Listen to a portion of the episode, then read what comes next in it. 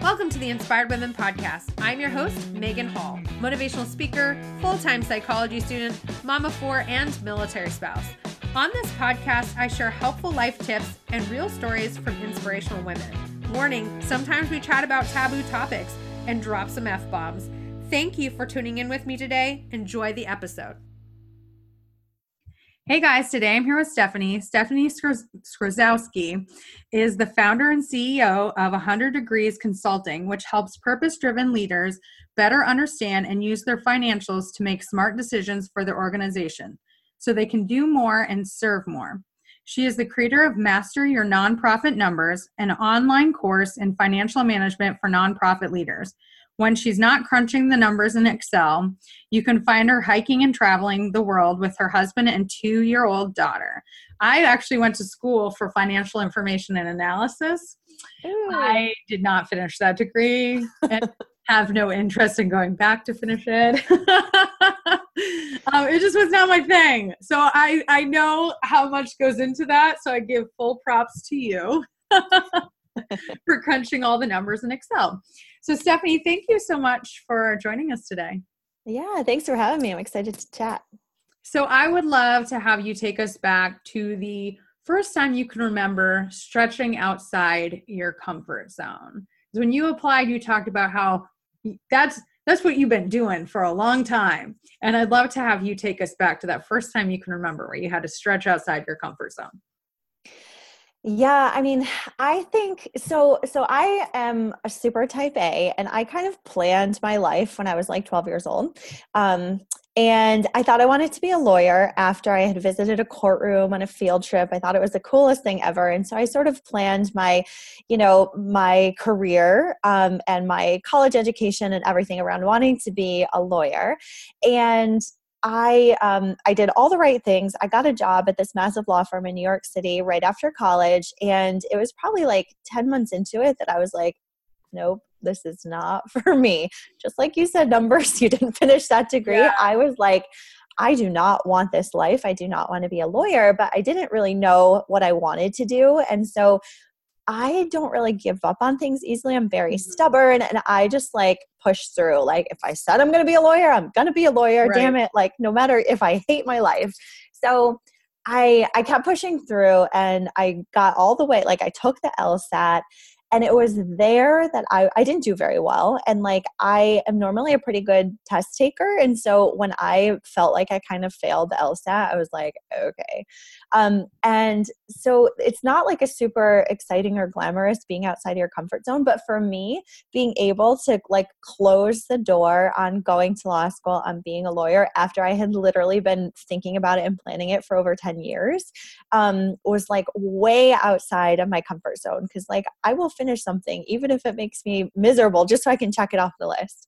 Um, so I would say that was like really the first time that I was like, okay, this doesn't feel good. This doesn't feel comfortable to me at all. But like, I have to close the door and say no to this plan and try and figure out what the next step looks like. Yeah, I'm type A too, and you're describing me where I like get a a goal in mind, and I'm like, I'm gonna do this thing, and it's taken i mean i flunked out of college not because i i realized i should not be an accountant or work in the finances at all it was i got into a really bad relationship so i think if i hadn't gotten to that relationship i would have finished and gone into accounting because that's what i wanted to do and not even been like oh that's really not my interest i mean at 33 or I'm almost 33. I'm now saying I'm 33 because it's less than two months. So I'm just rounding up. Um, where I'm at now, I just discovered what I wanted to do like two years ago. And mm-hmm. you know, it's it's kind of crazy, but I understand where you're coming from. Sometimes we have to say, this really isn't for me. This isn't what I want to do. So what happened after law school? So after well after I realized I didn't want to go to law right. school, I was I was like feeling really lost and that didn't feel normal for me. Like I've never I had never really felt lost. I always knew what I wanted to do. And so I started exploring different like job options. And I've got, I think I still have them, like notebooks upon notebooks of brainstorming, like what might I want to do? Maybe I want to open a spa. Like I don't know where these ideas came from, but um, but I eventually landed with a nonprofit organization. Um, one of the partners at the law firm that I was working with um, had been had founded this organization, and so I eventually landed there um, after about a year of doing corporate meeting planning.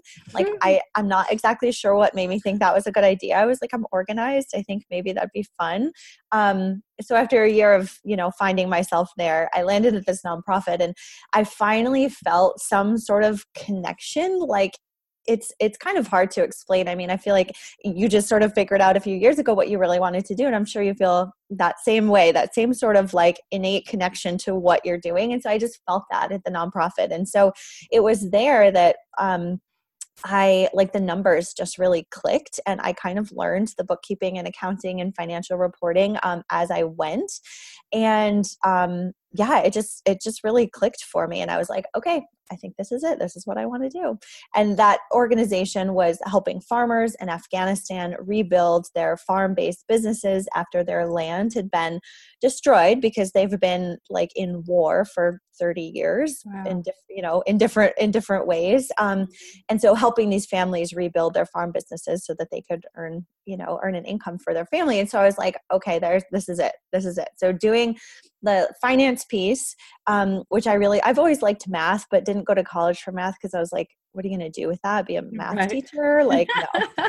Um, and so connecting that side of things with something you know something i was good at with this like purpose driven organization helping you know helping people somewhere in the world just felt really good. And so ever since then um, i have been working in nonprofits and then started my business a few years ago how did working in the nonprofit world stretch you outside your comfort zone what were some examples of that well, I think, um, I mean, there's a couple that like super concrete. I mean, going to Afghanistan um, was like way beyond my comfort zone. Um, I hadn't traveled, I traveled outside of the country for the first time when I was like 21 doing a study abroad in London. And so, you know, going from the US to London, there's not really a big stretch there. Um, but that was kind of all the travel I had done, mostly Western Europe. And then I went to Afghanistan for the first time when I was like 23, I think all by myself. Um, flew from New York to Dubai and then Dubai to Kabul, Afghanistan, and um, had basically like no instructions when I arrived. And so I'm like, you know, an American Western young woman. Um, in this country flying with basically a plane full of Afghan men. Like I was pretty much the only Westerner and the only um, woman on the plane. And so just like landing there and not knowing what to do and there was no electricity in the airport and so like suitcases were just being thrown across the airport onto wow. this like big pile and i just had to go find mine and then like you know there were uh, several security checkpoints to even get outside of the airport and um i mean that was so i think about it now like over 10 years later and i'm like i kind of can't believe i did that and thinking mm-hmm. about like my daughter in 20 years doing something similar right um, so I think that you know experiences like that, and then going out into the field, into um, little tiny villages outside of the capital city, and just sitting on the ground with people who don't speak the same language, and we we can't even really say hello to each other. Um, that is like for me, it was really um, like a life changing experience for sure. Uh, and so far outside of my comfort zone. But you just, what I've learned is you just have to sort of be flexible and be adaptable when you are in those really uncomfortable situations. Um, and so that I think you know is, has really served me especially owning a business too i mean being able to be flexible and adaptable um, and i think working for to go back to your question, working for a nonprofit, the other things stretching me outside my comfort zone in nonprofits, like there are very few resources. And so you have to be ready to kind of jump in and learn and do everything. Um, if you talk to anybody that works in a nonprofit, they're like, yeah, you have to wear all the hats. And it can be like super uncomfortable if you're responsible for like checking people in at the fundraising gala. If you're an introvert like me and don't really like talking to introvert people. Introvert here. Yes i understand. That's like so far out of my comfort zone. Um but you just kind of have to have to do it and put on that extrovert face. And um but i think it's you know that sort of lack of resources and kind of being you know having to do a little bit of everything yeah, I, I, people are like, "Well, you're an introvert, Megan. How come you do these Facebook lives and you do this podcast?" I'm like, it took years for me to build up to that. Like, I remember the first time I made a video to share on Facebook, I thought I was going to throw up all over the place. Like, it was awful. I know. It's scary to put yourself out there. I'm still scared to like post to LinkedIn. Like, it's yeah, it's really scary. I just don't post to LinkedIn. I'm so awful with it. I probably have like five connection requests. I'm like, I just don't I just don't get it. I don't know what to share. Like I love Facebook's my platform. Like I was an early adapter of Facebook. So it doesn't matter what Facebook does. I'm like, yes, Facebook, I still love you. It's okay. Now, if they get rid of the news feed, I'm going to be really upset. Like, I'm just putting that out there because there's rumors about that. But yeah, I understand being an introvert, having to get out of your comfort zone and work up to that because, like, the first time that somebody's asking you to do something where you have to deal with a lot of people, you're like, what? Why? So, did you find that you also have built up so that you're more comfortable with dealing with people in that way? Oh my gosh. Yeah. I mean, I still get sweaty and anxious when it comes to like things like that. And, you know, I, I definitely have though. And I'm thinking too, I, um, thinking about presenting the financials to a board of directors for the first time. oh my gosh. Because it's like, you have to, I felt like I had to know every single number and the like detail behind the number, um, in the, you know, in the balance, every line on the balance sheet and the P and L. And it's, it was really scary. And, but I have had to just like suck it up and it's okay if you don't know the answer and it's okay to say like i don't know i will get back to you. Um but for me to not like you know to stand up and not be able to be perfect it was like really really scary. Um and and also to put on the sort of extrovert face and just you know stand up and be really confident talk about the numbers but yeah over time it's i've grown a little bit i think i hope Yeah, I remember the first time. So I'm a speaker, and I remember the first time I spoke, and I was so nervous. And I mean, afterwards, people were like, You did such a good job. That was so amazing. And I was like, I thought I was dying a little bit inside doing this. Like, but now I can speak in front of people, and I'm still nervous, like you said, still anxious, still nervous, but it's a lot better where it's not i can't hear my voice shake. And luckily the first time i spoke i was telling my story of domestic violence. So like my voice shaking seemed like it was emotion and not nerves at the same yeah. time. Um, yeah. so do you still work in the nonprofit space so my company now, yes, um, I would say 60% of our clients are nonprofits because that was really where I spent like 10 years, the majority of my career. Um, and so, yeah, so now we work in sort, we're sort of like an outsourced CFO um, for nonprofits. So 60% of our clients are nonprofits and then the other 40% are um, like purpose driven businesses. In case anybody listening has a nonprofit or something that qualifies. That's why. I, that's why I asked. Um, so you went for the nonprofit st- space. You were in Afghanistan, which to me, when you're telling this, I'm like, dangerous, dangerous to be there by yourself as a woman, and not just a woman, but American woman, and probably not even dressed the way that Afghanistan people would expect a woman to be dressed either. Yeah, I mean, I definitely um, I definitely wore clothes that would help me blend in a little bit more. I wore the headscarf. Oh, um, oh, did you? Okay. in public, yeah. Um, just as you know, just to be respectful and right. made sure I wore like sort of like loose fitting long sleeve tunics with long pants and um, yeah. So I was very conscious of that because I didn't want to be like rolling right. in and you know shorts and a tank top or something. That would be just very disrespectful. At least they're a lot smarter than some people who go to these other countries and don't actually do their research and then they show up in like Egypt in shorts and a t-shirt and Egypt is also very much similar with the headscarves and women generally being unless you're like in the city generally being covered up you know and, and, people need to know as if you're traveling you should really do the research on the place you're going so that you can be respectful of their traditions because afghanistan dangerous probably would have been more dangerous had you not wore those clothings because then you would have stuck out like a sore thumb Exactly, exactly. And the organization I worked for was very um, grassroots. And, you know, there were a lot of bigger NGOs that were doing work there that would travel in like armed, you know, armed cars and kind of like a big motorcade. And that definitely draws attention. We were rolling around in like battered Toyota Corollas. And so we kind of like blended in, and that was all part of, you know, that was intentional. Um, and so, yeah, I mean, the whatever you can do to kind of just blend in was it, it served me well because I made it out unscathed many times.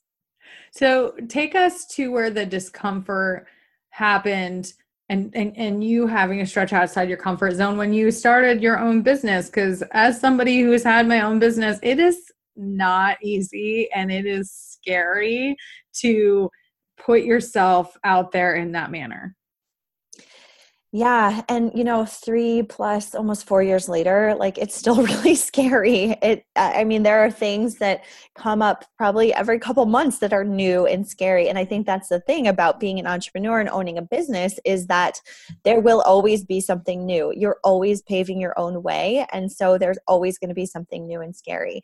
Um, you know, when I first started my business, I was um I had found out, let's see, I'd well, I would, okay, back it up actually. When I first started the business, I was in a place in my life where I had left the nonprofit world. I, we had been sort of stuck in this infertility hell for three plus years and um, nothing was really working i had taken a job um, with a big pay cut that i didn't really like but just because it was less stressful and we thought maybe that would help with trying to have a baby and so that's when i was like i really miss the nonprofit space. I want to start this this consulting business. And so um or just in like a super crappy part of place in my life. But then um you know the, it sort of started started um, catching on and i started you know sending out emails to potential clients and um, was able to land a couple. Um, but the really the scariest part i was doing that simultaneously working this job that i didn't really love. Um, but the scariest part was stepping away from that job entirely. I mm-hmm. had finally gotten pregnant so i was about six months pregnant when i stepped away from um, from the job. And i think the scariest part was like oh my god money like i mm-hmm. have a baby coming in three months and like it does this thing have legs is it going to make me enough money to be able to do what we need to do and um, provide for my family and obviously like luckily i have a husband who also has a job and benefits and mm-hmm. things so it was a little bit less of a risk but I mean, that was terrifying to take that leap because I'm not a risk taker at all. I am a rule follower to the T. Same. So, oh my God. So it was really scary. Um, so i think that was like step number just being able to take that leap was terrifying. I had a good business coach who really helped give me the confidence which um, she's sort of a business and life coach that i would highly recommend if you know if people are sort of going through something. well tell us the name. Yeah so her name is cheryl ann skolnicki and um, i can send you like her link so that uh, her last name's kind of funny to spell but um, she I've, I've i'm still working with her four years later um, and she really helped guide me through that big transition and i think that's life coaches are amazing to help through big transitions mm-hmm. like that.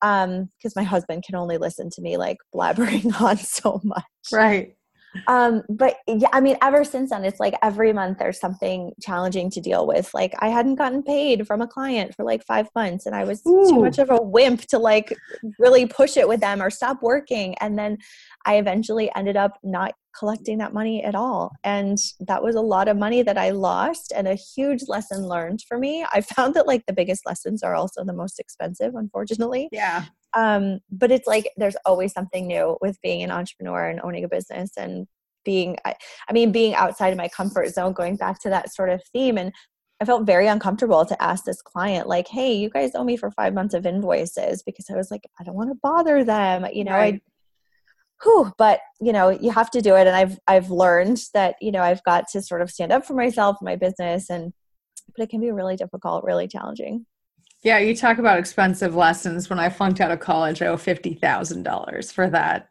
that lesson and so that was an expensive lesson. Now my husband was like, how about we not do that again? Like, good. You know, now that you're back in school, let's not rack up those student loan debts. That's be awesome. And I'm like, all right, I won't. I promise. yep. The expensive lessons, I feel like those are the ones that really sink in. yeah. I mean, now, you know, I'm more serious about school. I'm also in a very healthy relationship, but, you know, I try to tell people I was trying to do it all. I was trying to be a single mom and work full time and go to school full time, but also have a social life. And then, of course, I got into the terrible relationship, but you can't do all the things like you have not all at once uh, and so they need there needed to be like some sort of schedule and proportional like fun and that didn't happen. And so it was a very valuable lesson. Now i'm very good at scheduling things out and being like all right i can take on like one girls night a week and anything more than that i can't keep up with my schoolwork and you know being very intentional about that. So with running this business what kind of lessons have you learned about creating a good schedule and time management skills? Yeah, that's a great question and something I also learned in the beginning just like you said, like I you can have it all, but you can't have it all at like 100%. Like I can't simultaneously run a business and be a stay-at-home mom full time. Like and you know just like you said like be a super awesome friend and go out every week and have weekly like you just can't do it all um, and so i have you know it's not perfect and it's always changing and now today when my daughter is two and a half looks very different from when she was six months old um, but you know i think what i have the balance I've kind of struck is that I've got three days um, of full day childcare. So my daughter, um, her grandparents come over um, you know my in-laws and my mom and my sister um, kind of all take a day of the week and then i have two days with her. And so on those days i don't really work as much and i am working during nap time basically busier weeks maybe i'm you know firing up the laptop after she goes to bed. But i think that coming up with that balance that um, that works for me um, and i think it's also a lot of planning. I feel like i'm always like plan oh my gosh i'm just always planning. And so like sunday night or sometimes sometimes on saturday i'll come up with my to-do list for the um, for the upcoming week so that those three days that i do have childcare like i gotta maximize that time. Right um because i found myself if i don't plan i'm you know my in-laws are here like playing with my daughter and i'm just sitting like surfing the internet. I'm like wait a second this like right. this is not productive. And so you know sometimes it's hard because you don't have like a ton of flexibility. I mean you you've got more kids than i do. Um so you know like you know it doesn't always go according to plan or like your kids are sick or whatever. But i think that you know coming up with a set schedule um, every week was really really helpful for me. Um, in the beginning i had like kind of sporadic childcare and i was like some days i have you know childcare on mondays and some days it's thursdays and like that did not work for me. I right. need like a set you know a set period and then i think just sort of planning out my week in advance and knowing what i'm going to fill the different you know chunks with is is the only way that i can survive. Yeah no i feel you on that. I create a schedule every single week so that I know when I can get stuff done and what I can do. And like you said, sometimes kids get sick, or sometimes like I have to take my daughter to get blood work this week, and you know, all these things that come up where you're like, oh, dang it. But I always used to tell my clients when I was coaching is like leave some wiggle room. Like don't over schedule yourself where you're like, oh my gosh, the kid got sick and now I can't work and I don't know what to do. And I like how you said that, you know, you can't give 100% to everything. Somebody once described it like a pie, and you decide how much of that pie goes to different parts, but you only have this pie. You don't have like 10 pies, you have one yeah. pie. yes, I I I recently wrote a blog post on that like literally that exact thing. Cuz that's that's exactly right. And like my pie when my daughter was, you know, the first year of her life, my pie was like 50% on the business and 50% on my daughter. And, you know, maybe my husband got like this tiny little sliver and my right. friends got like nothing. But now things are, you know, things have like different uh, different sizes of the of the pie um, and that's totally true and i think that it changes all the time and you just have to be willing to kind of go with it you know like it's not going to look the same your life is not going to look the same now as it does in six months and mm-hmm. as long as you're kind of flexible to just roll with it i think that um yeah that has served me well i'll say yeah definitely flexibility is super important because things change all i'm a military spouse and and things oh change gosh. in my life all the time you know i'm just like nothing has got i mean since my husband left in november nothing has gone as planned at all. Like the only thing that went as planned is i got into the university of connecticut which was my school like that was my goal up there. But other than that nothing. And if i was not as flexible as i am we would be in a really bad place because I was willing to not only do the things and, and adjust, but I also took care of my mental health so that I can, you know, be better and do better and mm-hmm. handle things better. But if I wasn't flexible and I stuck with like, this is how things have to be, well, we wouldn't even be having this conversation right now. I probably would have had a complete like mental breakdown. yeah. Yeah, and I mean that like especially the military stuff, like that is so far out of your control. Like you yeah. can't I mean, it is that is what it is. So yeah, I, I think you're totally right. I mean, we would be all having meltdowns if we couldn't be flexible. Absolutely. So, how has you've talked about your daughter a couple times? How has being a parent stretched you outside your comfort zone? Because I've been a parent for a long time, so I think I've forgotten like in the beginning stages at this point. Now we're in like discomfort in a different way. I have a 16 year old, so teenage hormones, and then my littles are getting bigger. You know, they're like going to be 10 and 8 and 8 um, this year, so like it's going to be a little different, but those first couple years can be trial for new parents. Oh my gosh. Yeah. I mean, starting from day one, like I don't know what to do with this thing. Like I babysat growing up, so I wasn't like unfamiliar with children. I felt I feel very comfortable around kids, so I'm not one of those um, moms. I know some moms are like, I don't think I've ever held a baby before. It wasn't wasn't that, but it's still like this is your kid. They're like a part of you. Like you know, they're a part of your heart, and so you just want to do what is best for them. And I think you know the one thing I didn't really overwhelm myself with too much like parenting books or advice or anything. Right. I just kind of figured it out, my husband and I together. But um, you know, it's always like, I mean, she's only two. She's in like a little, you know, little preschool program for two year olds, but I'm already like, what about her education? Like, do I need to be thinking about that right now? What's she going to do when she's four? When should she go into kindergarten? And I think that, like, just always having these de- decisions that you have to make for the well-being of someone else not just taking care of yourself i feel like i've right. taken care of myself from a very young age but um but making decisions that are going to impact the rest of her life like that's a lot of pressure mm-hmm. like a mm-hmm. lot and um you know so i think that that is like like I said, outside of my comfort zone because I've, you know, I've been like good at taking care of myself, but thinking about having to do that for somebody else and knowing that my decisions are going to impact her life is like, it's pretty scary. Um, but you know, luckily she's been like quite healthy. She doesn't, she hasn't gotten sick too much. So I haven't been like you know, having to call the doctor at all hours of the night. That's because like, she's in a preschool program. She's like building up that immune system. I always tell people, let your kids don't keep them in a bubble. Let them play. Oh yeah, build up their immune system. Exactly. Lick that shopping cart handle, right. dear. don't over sanitize your kids. Like it's okay if they're stuffing things in their mouths that they're not supposed to. Take it away, but like don't freak out because germs are not bad. It builds our immune system. I am totally on board with that. Yeah. It's like you try for like the first like couple months to make sure that everything is perfect. And then, you know, my dog's like licking her mouth and I'm like, okay, well, it is what it is.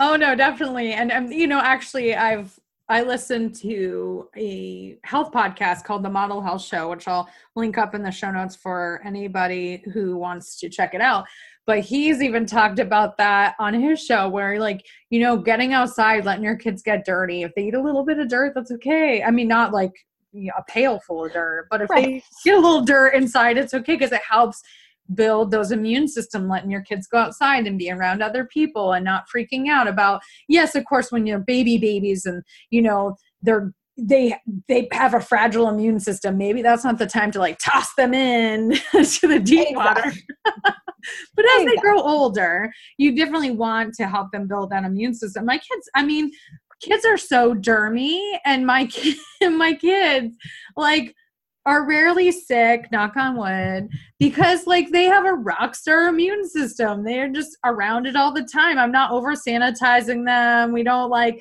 go crazy with like everything's got to be sanitized around here. And that's because I don't do that, you know, and, and they're allowed to build it up. So that's why your daughter is rarely ever sick.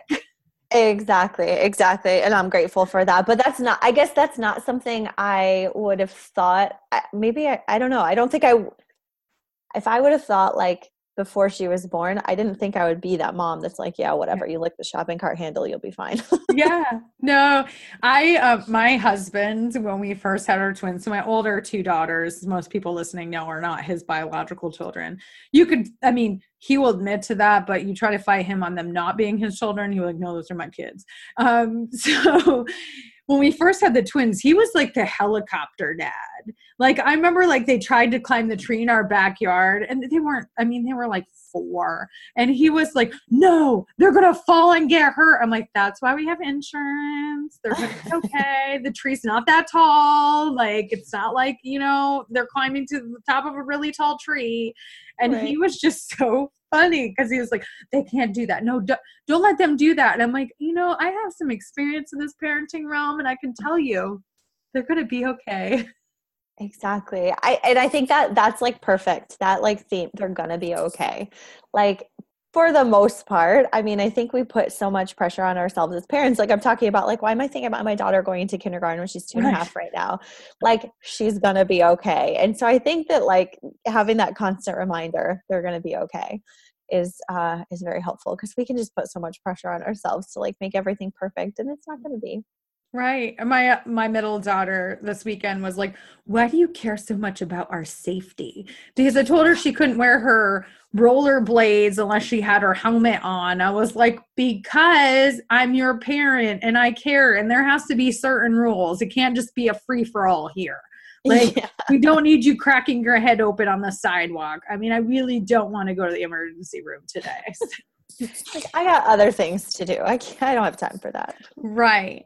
So how has your marriage because people thinking or listening to this might be thinking how is your marriage sustained like you doing all of this from the nonprofits to starting your own business because i hear a lot of entrepreneurs who are like my marriage is suffering because i'm spending way too much time on my business and i don't know how to do both yeah, that is such a good question.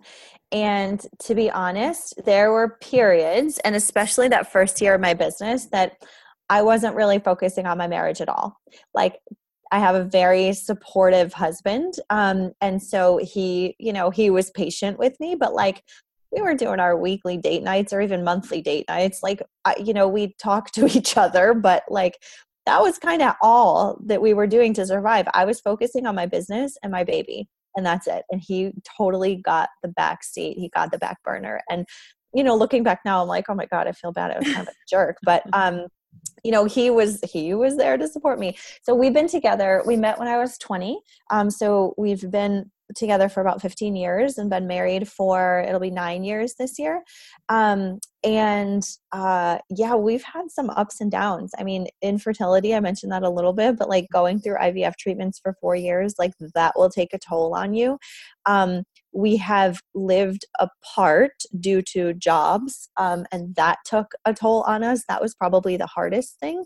Um, i had just gotten a promotion to cfo and he had just gotten a new job in so we were in at that point connecticut and ohio and wow. that was really hard. Um, that was probably the worst year of our marriage that we were both like whew can't believe we actually came out the other side of that one.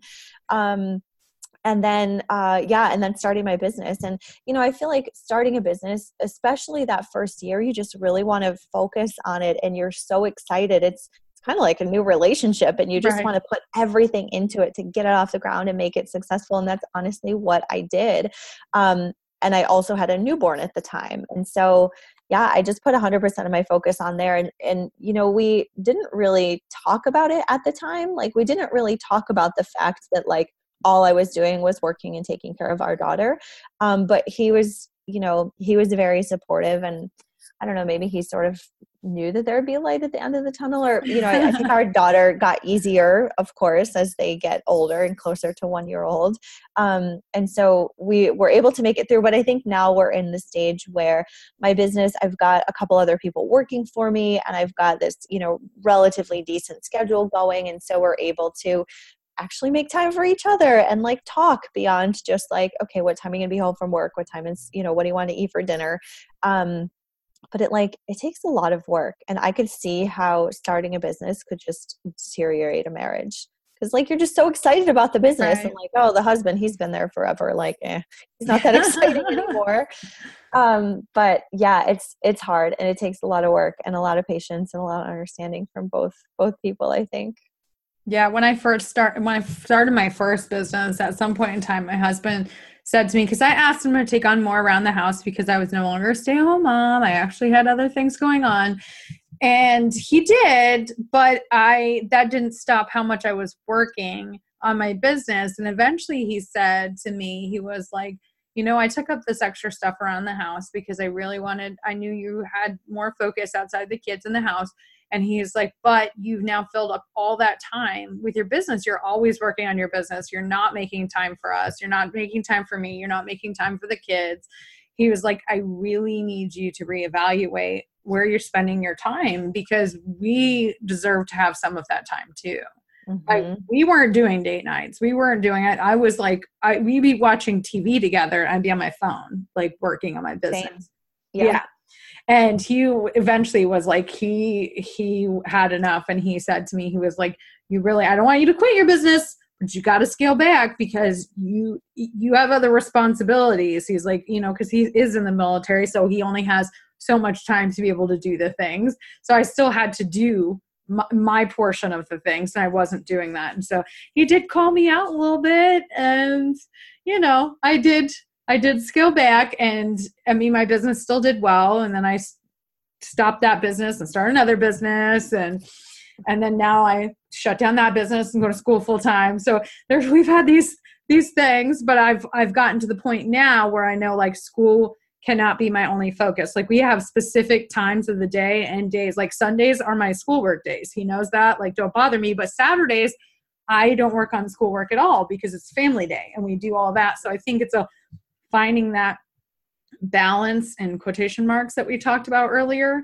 and deciding where our time's going to go so that we can sustain those relationships and maybe like in the very beginning you are working a lot but that can't be forever because a marriage won't sustain that forever yeah totally and i love that your husband like i love that he did call you out because i feel like a lot of um, you know in a lot of situations maybe they wouldn't and they would just be right. like no this isn't working for me and so to be able to at least open that conversation i think was really important and my husband's done the same thing he's like why are you always on your phone and i'm like dude i'm not just scrolling instagram i promise like i'm looking at emails or like you know whatever i promise i'm actually doing work and so i've had to like very consciously put my phone upstairs if we're going to watch something together um not even have it with me it's too like it's too big of a temptation right. to just like you know finish off a couple other emails before i go to bed or whatever um and even if you know even if we're just watching something um, on TV together, I feel like it's important to know that like I am there with him. Like I'm not there with my phone, and um, so. But I love that your husband called you out because I think that that's. I think it could have been easy to just like not call you out and just be like, you know, right. whatever, this isn't working. So that's awesome. One of his love languages is quality time. So that was definitely, he was not getting that. So he called me out. So, Stephanie, as we wrap up the podcast, what is something that you would like to leave the inspired women audience with? It could be something that we've talked about or not talked about. What would you want them to know? Yeah, I mean, I think we've talked a lot about just getting outside of your comfort zone. And, you know, it is always like I feel like our life is sort of, um, you know, there's ups and downs, and there's there's times where we feel like everything is sort of aligned and flowing, and things feel really good, and then something is going to shove us outside of our comfort zone, and then we're going to be like, oh my gosh, like life is chaos. I don't know how to figure this all out. But always on the other side of it is a higher high than where you were before, and so I think that it's really, you know, figuring out and having that drive and determination to kind of push you through those challenging times knowing that something greater is on the other side. And i can just look back i guess at my life and think all the times where i was in that lowest of lows like when my marriage wasn't doing very well because we were living a thousand miles apart and when we i understand in- that.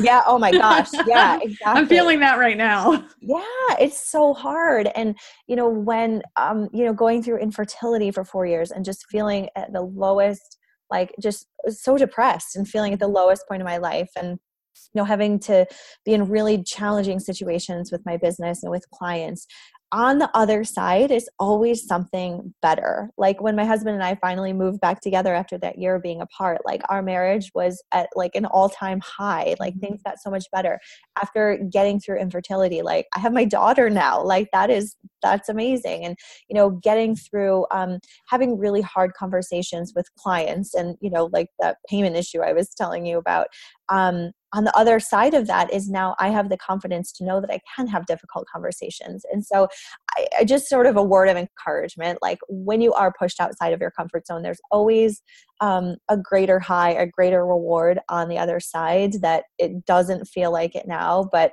but it's there. And I think that's something that I have to remind myself of all the time because I'm just, you know, it's hard when you're in the thick of it and you just feel crappy.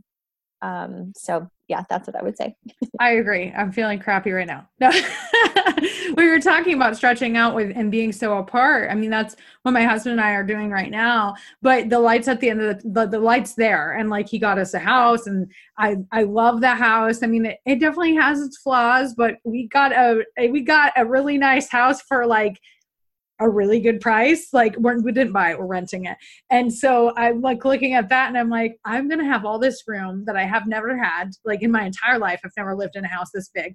And my kids are going to have their own room and their own space and it's going to be fantastic. And so there is something there, you know, you do bounce back up and i mean I'm, I'm i'm on the way back up at this point. That's where i was going with that. And so when we hit those i loved how you brought that up. When we hit that low you have nowhere else to go. You can't go any further down. Exactly. So you're bound to bounce back up from there. Exactly. Exactly. I know. It's yeah it's it's hard when you're in it. It definitely is but there's always a higher high. So true. Well thank you so much stephanie for coming on the podcast today. Yeah thanks so much for having me. This was fun Thank you for being a part of the Inspired Women audience. If you enjoyed this episode, please leave us a rating review.